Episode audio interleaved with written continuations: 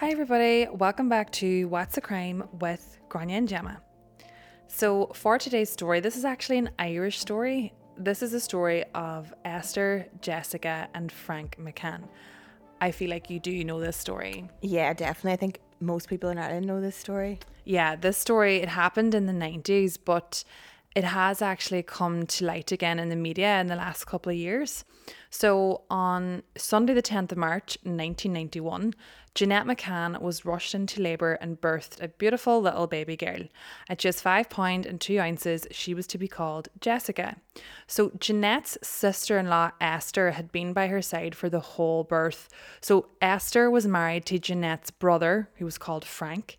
But Jeanette and Esther, like they were very close, and they became even more close when Jeanette became pregnant. She moved in with Frank and Esther, and she actually decided that Frank and Esther would make loving parents to her baby. So she herself, like she wasn't married, she just wasn't ready to be a mother. And Frank and Esther, they didn't have any children, and she knew that they would just make loving, caring parents to her baby. And they just came to the decision that Frank and Esther would adopt the baby, would adopt baby Jessica. So Jeanette and the baby were discharged from hospital on that Thursday, and Jeanette moved out. She resumed her pre pregnancy life, and Frank and Esther took to caring for baby Jessica. So, for Esther, this was like the beginning of a phase in her life where she just longed for. Like she was so, so happy. She kept a diary and she recorded and discussed like just her joy and how excited she was. And I think that her plan was one day to, you know, show Jessica and like recount her life. Oh, that's actually such a nice idea. Isn't that a lovely idea? Um, so Esther and Frank could kind of be described as like opposites to each other. Uh, Esther was one of a family of four from County Tramore in, in County, or it's not County, from Tramore in County Waterford. Um, her father Thomas died young, leaving his widow Bridget to raise the children. She went to University College Dublin uh, to study psychology. She moved in with her sister Marion. Um, the two girls had been very close growing up and they remained really close into adulthood as well. They would talk to each other like nearly every single day. And in those days, like mobile phones and internet wasn't like it, it wasn't easy to Yeah, keep yeah. contact that that much, but they made it happen. So in her second year in college, she kind of concluded that psychology wasn't for her, and um, her interest was switching toward computers. So she saw the benefit of the internet and emails and all that stuff like long before most people. Um, which I think is so smart considering a lot of people probably just wrote that off as like yeah, some sort of definitely. phase She's like ahead of her time. and now it's like such a it's such an important part of everybody's life. Uh, in the mid 80s, Esther was in a relationship with a man called Paul. Now, Paul kind of wanted her to emigrate. He was moving to Australia and he wanted her to emigrate with him, but she just felt that that was too far from family, which of course it's so far. And again, in those days, there was no FaceTime, there was yeah, no it wasn't as easy to stay in like so much contact if you did go away. Exactly, and she was really close to her family.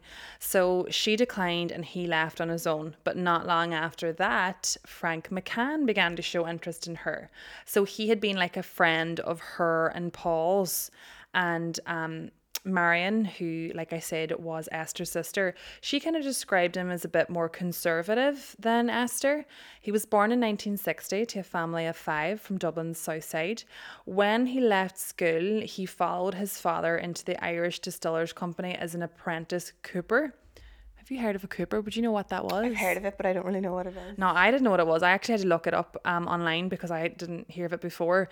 It's described online as a person trained to make wooden casks, barrels, buckets, tubs, troughs, and other similar containers from timber staves that were usually heated or steamed to make them pliable. So some some sort of trade. Okay. Um, in an article in the Irish Times in 1985, he said he was the fourth generation of his family to go into coopering. To become a cooper, you had to be like the son or grandson of an already operating cooper. That is so random. I know. In 1991, he went into partnership with his brother to purchase a public house in Blessington, County Wicklow, and they renamed it the Cooperage in honour of their family trade. So, to those that knew Frank, he was like a confident man. Um, he didn't drink or smoke, and he invested a great deal of his time in swimming. So, swimming was like his big passion outside of work. He swam at international level, and then after retiring, he returned to coaching. He rose through the ranks and um, swimming administration to become president of the Leinster branch of the Irish Amateur Swimming Association. So he knew Esther um, when she was seeing Paul. Like they socialized in the same company around Dublin. They had a lot of the same friends. But then, kind of when Paul was out of the picture, Frank kind of swooped in and made his move. Great friend. he was 26, so he was four years younger than Esther. Um, the couple uh, they got together and they ended up buying a house on Butterfield Avenue in Rathfarnham, and they did eventually get married then on the 22nd of May 1987. So four years into the marriage, and Esther um, and Frank hadn't had any children. So Esther did develop like a, a, a, very common health problem, an overactive thyroid, which can have implications for fertility. Um, but then obviously there was the new addition to the McCann household, baby Jessica. So Esther like threw herself into motherhood. Her sister Marion, um, she had two sons, Brian and James, and a daughter as well called Esther, named after Esther, her godmother and plans were set in motion for Frank and Esther to officially adopt baby Jessica. So on the 20th of May, which was just uh, over two months after Jessica was born, uh, Frank and Esther lodged an application with the adoption board. So usually if um, the adoption is within a family, it's like really just a matter of formality um, Jeanette had like nominated her brother and sister in law as the adoptive parents, which should have meant that this application would be dealt with very quickly. Um, however, there did seem to be some sort of an issue, and the application kind of stalled. The summer of 1991 unfortunately darkened for Esther's family because her 16 year old nephew, who, like I said, was one of the sons of Marion, developed health problems and tests showed a possible tumor in his leg. So, this, of course, had a oh my god, of course, had a, had a t- took a toll on the family and Esther documented in her diary how you know how it happened and how she felt on Friday, the 19th of July, 1991, 5 pm. Tests show a malignant tumor on his leg to be treated in the matter. Not a day to be forgotten for any of us, possibly the back- blackest day in a long time. Things will get better and James will be well again after treatment. So that's her like writing in her diary. She's obviously optimistic and hoping, you know, Yeah. things are be- going to be okay. She's obviously so close as well to her nephews She is. and niece. Uh, summer turned into autumn without a result from the adoption board. Jeanette, who was um, the birth mother of baby Jessica, she was kind of getting impatient even herself on behalf of her brother and sister in law. So she kind of is like, you know what, I'm going to make some independent inquiries as of the delay because it was really Frank that was taking care of the, you know, the process All of right, the okay, so it wasn't Jeanette or Esther. no, it was and mostly Chad. Frank, yes. Okay. So by the end of the year, there was still not really anything. So Esther was getting impatient too, but she was so sort of just consumed by the delight in the new baby, her new adopted daughter, and she Yeah, was and also so busy as well. so baby, busy yeah. and not to mention she was also heartbroken for her you know her nephew because Who she was close news. Yeah, yeah. and sh- surely the like the adoption wasn't really at the forefront of her mind she had a lot going on yeah, you know Yeah. um, and it did turn out, unfortunately, that James had bone cancer. Oh my god. So he did get treatment, and after treatment, he was in remission. But the prospect of secondaries, of course, like loomed over them, like what a worry that would Yeah. be. And um, all the family were really concerned about his condition. On the 3rd of July, 1992, Frank McCann actually reported a gas leak at their home in Butterfield Avenue. So, on Bord Gáis, who is the Irish um, gas company, Yeah. They um, were dispatched to the house, but they didn't discover any any leaks. Two weeks later, on the 16th of July, Frank McCann phoned Bord again at 10:53 a.m. to report another suspected leak. So um, a fitter was dispatched immediately and arrived at 11:10 a.m. and he discovered a Class A leak. So this required immediate action and a pipe um, on a pipe leading into the house. And about a week after that, Bord Gáis upgraded the gas meter in the house. So one of the adaptations of this required was the installation of two like solder joints close to the meter. On the 26th of July, Frank again reported another leak once again. Bord Gáis sent out a fitter, but this time there was no leak discovered, even though they did like intensive investigations. On the following day, which was the 27th of July, James was admitted to hospital again for further tests, and his mother, Marion, accompanied him to the Mater private hospital and made arrangements to stay overnight. So, meanwhile, Esther and um, Marion's other sister, who was called Phyllis, she was a nun and she was over visiting from England, obviously to see everybody, to see James, to see baby Jessica she, you know, went to the home in Butterfield Avenue, you know, wanted to just catch up, talk to Esther. They talked for a few hours, but she realized she kind of noticed Esther was exhausted, like really, really tired, and kind of just put it down to the fact that she was dealing with a lot. And she's yeah. dealing with a lot, yeah. So she's like, look, let's just call it a night. But earlier the next morning, Esther woke with a blinding headache and she noticed um, a strong smell of cooking onions. And it, Gas. Yes. It took her a couple of minutes to realise that there was gas flooding through the house. Now, she's so smart in what she does next. She goes straight into Jessica's room, picks the baby up, immediately goes out to the front door, didn't turn on any lights. She had routine training on what to do in the event of a gas leak. So once she got outside, she got into her car. She didn't even turn on the engine. She just released the handbrake, allowed the car to kind of roll down onto the road from the drive. And then when she was a safe distance from the house, she rang Frank, who was at the Cooperage, the pub um, that he owned, on her mobile phone and reported the leak at 7:55 a.m. He reported the leak, sorry, on the 28th of July, seven fifty five a.m. She a.m. was so smart to do that. Like I I would panic. I would get in the car and start the car. I wouldn't even think to. or um, even like you wouldn't even you just switching on a automatically go to turn on a light Aye. like if it was dark you wouldn't even like i honestly don't even think i would have known that i would have just turned the light on I, I don't even think i would have realized that i always just would have thought a match I know. I like you just want to get out of the house, but I wouldn't even think of doing all that stuff on the way out. um so this time the Bord Gáis uh, they came again when frank reported it and they found a major leak so the hallway and many rooms contained like a massive level of gas enough to cause an explosion if a match was lit or a light was switched oh my on god! So she really. she really had a thing and made lucky it out in escape yeah so they had a like a, a narrow escape and the board undertook an investigation to determine how this could happen because like i said they had put in A brand new thing. yeah, Yeah.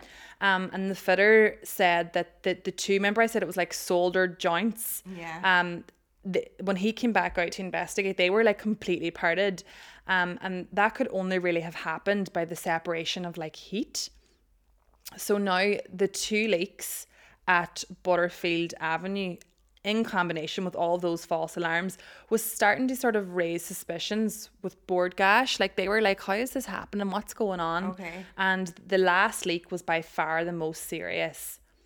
Okay, so I am just going to briefly interrupt this episode because we just want to say a very quick thank you to our sponsor for season three, the Muff Liquor Company. So before you start sniggering, Muff is actually a village in Donegal and they have a liquor company. So get your head out of the gutter. The Muff Liquor Company is an award winning premium handcrafted Irish spirit company. You can purchase six times distilled handcrafted Irish gin, whiskey, and vodka. And I mean, we have personally tasted all of the above. Numerous times. So we can say firsthand that they are definitely the best. But don't just take our word for it. You can order online at themuffliquorcompany.com. Hi, what can I get you? Hi, uh, can I get two sparkling waters and two uh, mo- more. Margaritas? No, uh, two more. Mojitos? No, sorry. Uh, just two more. Moscow mules? Having trouble asking for our famous vodka and gin by name? No problem, because now you can buy your favourite Muff liquor online. Fancy enjoying a bit of Muff at home? Order now at themuffliquorcompany.com and use discount code What's the Crime for 10% off. The Muff Liquor Company. Come for the name, stay for the taste. Over 18s. Drink responsibly. Visit drinkaware.ie. So please do let us know if you enjoy a nice gin and tonic or a nice hot whiskey listening to the next episode of What's the Crime. So, uh, Marion was in the hospital when she heard what happened. Like I said, she was um, James's mum and she was there with him and she was shocked. She could not, like, she rang Frank, she was terrified. And he's like, Yeah, I know, like, uh, you know, so scary. Esther needs to be more careful. Well, like, how can she be more careful if, Yeah. like, why can she didn't go down and like, Do anything yeah, that and she, shouldn't couldn't do. have done anything better in what and like what happened. Yeah. Yeah. Two days later, Esther wrote in her diary, so this is the 30th of July My darling daughter Jessica, you have grown and become a beautiful child. You have been walking now for a little over a week and have given up holding on to the walls in search of your one bit of independence.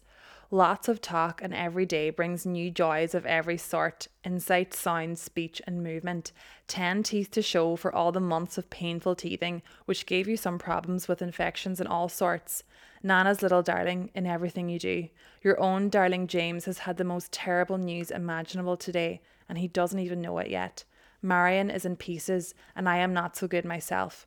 Two tumours on his left lung to be operated on at the end of July. No end to this cruelty. Oh, jeekers, that is cruel.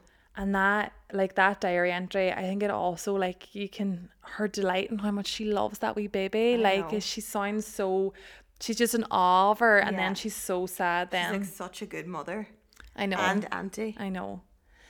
In August, Esther was she was just feeling down. Like there was still no word on the adoption, and also the prospect for James's recovery was bleak. Early on the 11th of August, she woke to the sound of the phone ringing.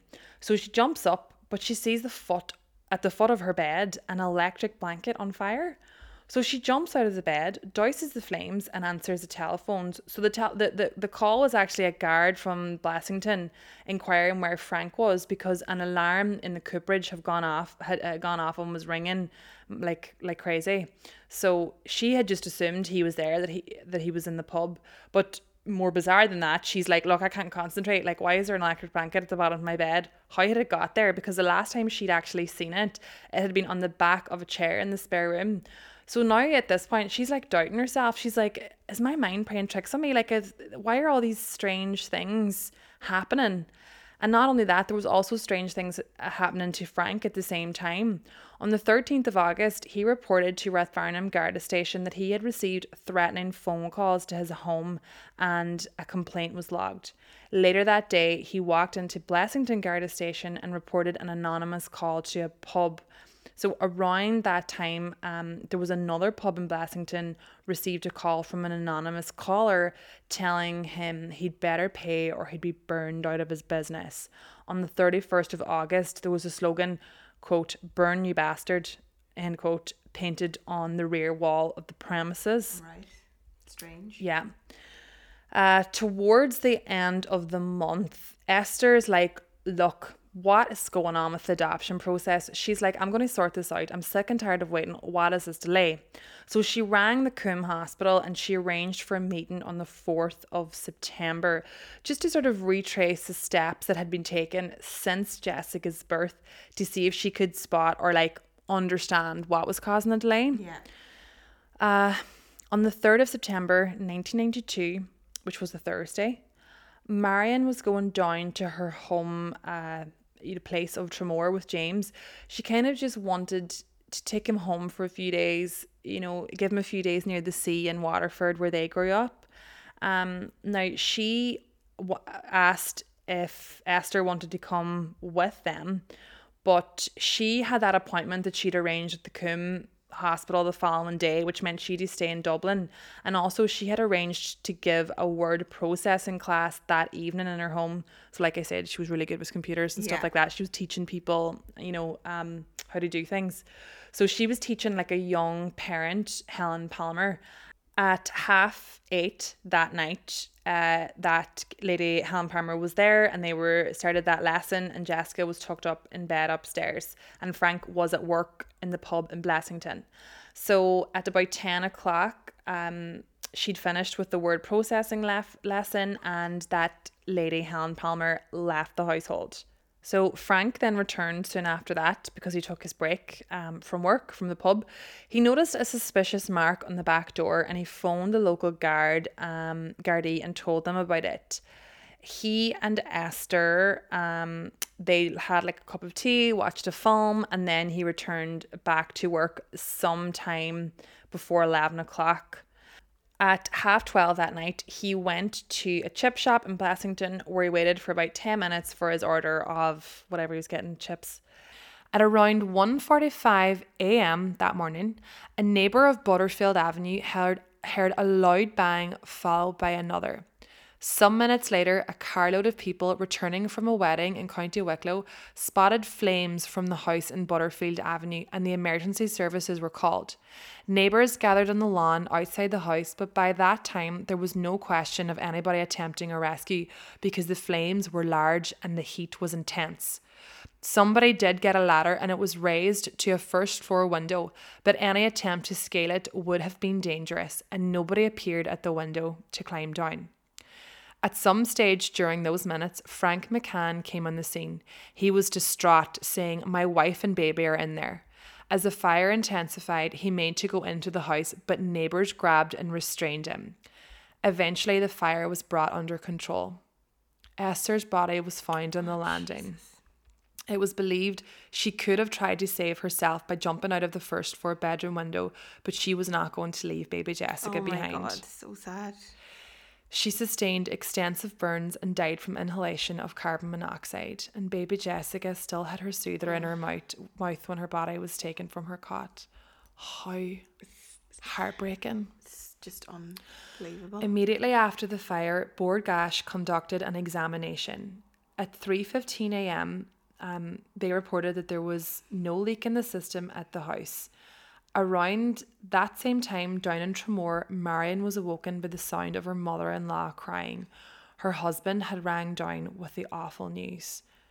Like, imagine getting that oh news. oh my god. Your sister and your I niece. know. Just before 7:30 a.m., a detective arrived. A detective arrived in Tallaght Garda station. He and Superintendent Pat King attended the scene in Rathfarnham. Already, they were suspicious about the fire. The intensity of the flames and the report that a neighbour had heard two loud bangs suggest- suggested there was more to it than a tragic accident. Suspicions were heightened when the initial examination of the scene uncovered evidence of an accelerant like petrol. A blowtorch and a gas container were recovered from the hallway of the house. As of yet, there were no suspects, and the Gardaí began their inquiries. A few hours later, the Cooperage barman opened the premises unaware of what had happened during the night. Soon the phone rang and he answered, and the caller asked whether McCann had gotten the bad news yet. The barman put down the receiver and he felt that th- the caller had been attempting to disguise his voice Okay. over the following days, um, the they were preparing for the funerals. The O'Brien family wanted Esther to be buried in Tramore with her father. Her funeral mass took place in Mount Carmel Church, and the coffin containing the bodies of Esther and Jessica was received into the Holy Cross Church in the seaside town of Tramore, where Esther had been baptized, had made her first communion, and had been confirmed. At the Mass, Frank had to be helped up the aisle by Phyllis, Esther's sister. After the burial, he returned to Dublin. Frank wasn't available for interview by the guards until the evening of Saturday, the 6th of September. Two officers took a statement from him. He recounted how he had been at home earlier in the evening and then returned to the Cooperage. He worked the rest of the evening, bought some chips, and eventually locked up at around 1:30 a.m. And as he was repro- approaching home, he saw the flames and ran up to join the neighbours on their front lawn. he told the Gardaí that there had been a suspicious mark on the back door. Already, the investigation had been informed by officials from Bord Gáis about the series of gas leaks and false alarms. Then, uh, early uh, the following week, out of the blue, something was presented to the Gardaí that put a spanner that completely changed the course of the investigation. An official from the adoption board contacted Tallaght Garda station. He had seen a report in the newspaper that the fire was being treated as suspicious, which had alerted him to the case. The detectives visited the adoption board for a full briefing. It turns out that the reason that there was such a delay with the adoption process for Frank and Esther, when it should have been relatively straightforward, was because of Frank. So, remember how I had explained that Frank had become president of the Leinster branch of the Irish Amateur Swimming Association? He was a swimming coach, it was his passion outside of work. Yeah. He had actually impregnated a 17 year old girl. Uh, I read in an article from the Irish Independent that she actually had learning disabilities. Uh, two of his contemporaries in swimming, George Gibney and Derry O'Rourke, were eventually unmasked as child sex abusers who preyed on young swimmers as young as the age of 10 years old. So that hadn't come out at this time, but that is just to sort of let you know the extent of what was going on here. Now, no evidence emerged that Frank was involved to the same extent that they were, but he was responsible for a teenager's pregnancy. Yeah. That's not. like a vulnerable teenager Yeah. at that. It is so even, wrong. No words. The baby was born in August 1987, just a few months after his marriage to Esther. Frank agreed to settle the girl's hospital bills. An anonymous payment of between five and six hundred pound was also made to the girl's father, which was believed to have come from Frank. When the news spread that Frank and Esther had planned to adopt baby Jessica, the mother of the 17 year old that had given birth to Frank's baby became aware of these plans. And on the 16th of April 1991, she phoned the adoption board to formally object to the adoption of baby Jessica by Frank McCann, obviously because of his conduct with her own daughter. yes. So this was the cause of the long delay and uh, Esther and Frank's adoption process. Esther wasn't even aware of Oh any of this, God. and neither were any of Frank's family. So, um, like she wasn't even aware that there was a problem in the adoption process. Sometime in the early summer of 1992, it became obvious to Frank that the adoption board was going to reject his and Esther's application. Uh, this and then this in turn would potentially out his whole secret. And it was around this time that the gas leak started to oh happen. Oh my God. So a picture was forming. The gas leaks, the threats that had been called into the pub indicated that there had been some level of planning in this. It was all him. Marion, who was Esther's sister, she suspected Frank immediately. Through her grief, she believed her sister had been murdered, and she also brought this suspicion to the Gardaí. It didn't fit into the typical standard of a wife killer. Like they didn't have really any money problems. The marriage wasn't considered particularly rocky. There was no evidence of domestic abuse. The only real sore point appeared to be the adoption. Guards weren't sure if this was enough to drive a man to murder his wife and child. Marion said he should have known Esther would forgive him. If he knew her at all, he would have known that was her nature and they would have they wouldn't have lost Jessica. There was no question of that. His character suggested that he would have worried about the consequences outside his home. If it was to emerge that he had had a sexual relationship with a teenage swimmer, he would be finished in the sport. His image as a confident and highly competent individual and the opportunity that his role in swimming afforded him would be destroyed. Then there was the pub. How would that suffer as if that secret was uncovered? um, most likely, like people would, of course, be disgusted that he had impregnated a vulnerable teenager. Oh, he's. I just have no words for this. On the 24th of September, the Gardaí announced that they were now treating the fire as suspicious. By then, Frank must have been fully aware that he was the main suspect. Marion recalls that he would be in and out of their home every other day, asking all sorts of questions about the guards and what they thought.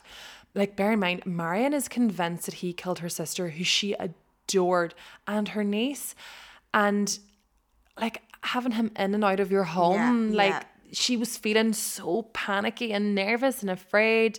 Um, and they had to go along with his like grief stricken husband act while they suspected him. Um, and also all of his questions relating to the Gardaí. Yeah. Like he's trying to figure out what they think, what they know. And at the same time, that the family was preoccupied with another pressing matter.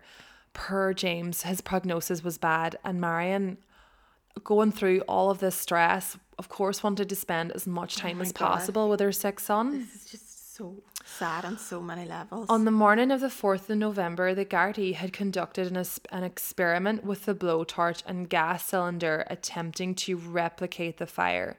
It was a culmination of a number of experiments designed to clarify exactly how the fire was started. The experiment was seemed satisfactory and a, dec- a decision was taken to arrest Frank. He was questioned for two days. He made a number of statements, including an admission that he had started the fire, which could be considered rambling, even co- incoherent. After he had made his statement, he could no longer be contained and he left the station. He booked himself into St. John of God Psychiatric Hospital, claiming he was suffering from a nervous breakdown. So the Gardaí that were interviewing him, they felt like everything that he was saying was calculated. Yeah. Like that he was figuring out his next move, acting incoherent so that he could in turn, uh, you know, like book himself in so that he would be able to kind of Yeah. pass this off as him having a nervous breakdown. yeah. Um, the Gardaí consulted with the Director of Public Prosecutions, and a decision was taken to continue gathering evidence because the case was not of a standard that would point to a good chance of conviction. And seeing as Frank was not regarded as a serious flight risk, he was left t- at, at large. So on the 5th of April, James Leonard, who was Esther's nephew, lost his battle with cancer. He died um, with his family in his home around him. And in the hours before he died, he asked his uncle if Frank McCann was ever going to pay for what he had done to Esther and Jessica. Oh, what have this family been through? It's un- unimaginable. To ease his nephew's mind, his uncle told him that he had already been arrested. He was arrested and charged in April 1993, um, but then that trial was suspended, and the second trial was in 1996, where he was found guilty and sentenced to two concurrent life sentences. Over the decades, Esther's family have always dreaded the day he would be released. In July 2022, he was photographed, um, age 62, walking alone and unsupervised from Mountjoy Prison to a charity um, run training centre in the south inner city, where it is understood he is doing a course to assist people with a criminal conviction. Bear in mind, he's never really showed any remorse. And he should not be allowed. I don't. Whatever this whole legal system, he should not be allowed to be walking around the streets. I think it's so disrespectful to her family. to Esther and her family. Like, not only did he take the life of his wife, premeditated, he had planned. and He put so much into this, trying to. and their eighteen-month-old oh, daughter. He's, he's it's just so. There's no coming back from that. He's sick. Um, Esther's sister, Marion Leonard, um, said in an article, "He's a cold-blooded murderer." How can he be allowed to walk the streets of the city is incomprehensible. He's not even tagged. He was given a life sentence, and a whole life sentence seems right for anyone who has killed a child. So, most of the information that I got for today's episode comes from a book I read called Love You to Death by Michael Clifford and also from some online articles um, from the Irish Independent. So, thanks so much for listening, guys. As usual, uh, we will be back next week with a brand new episode. And thanks so much for listening. Talk to you then. Bye.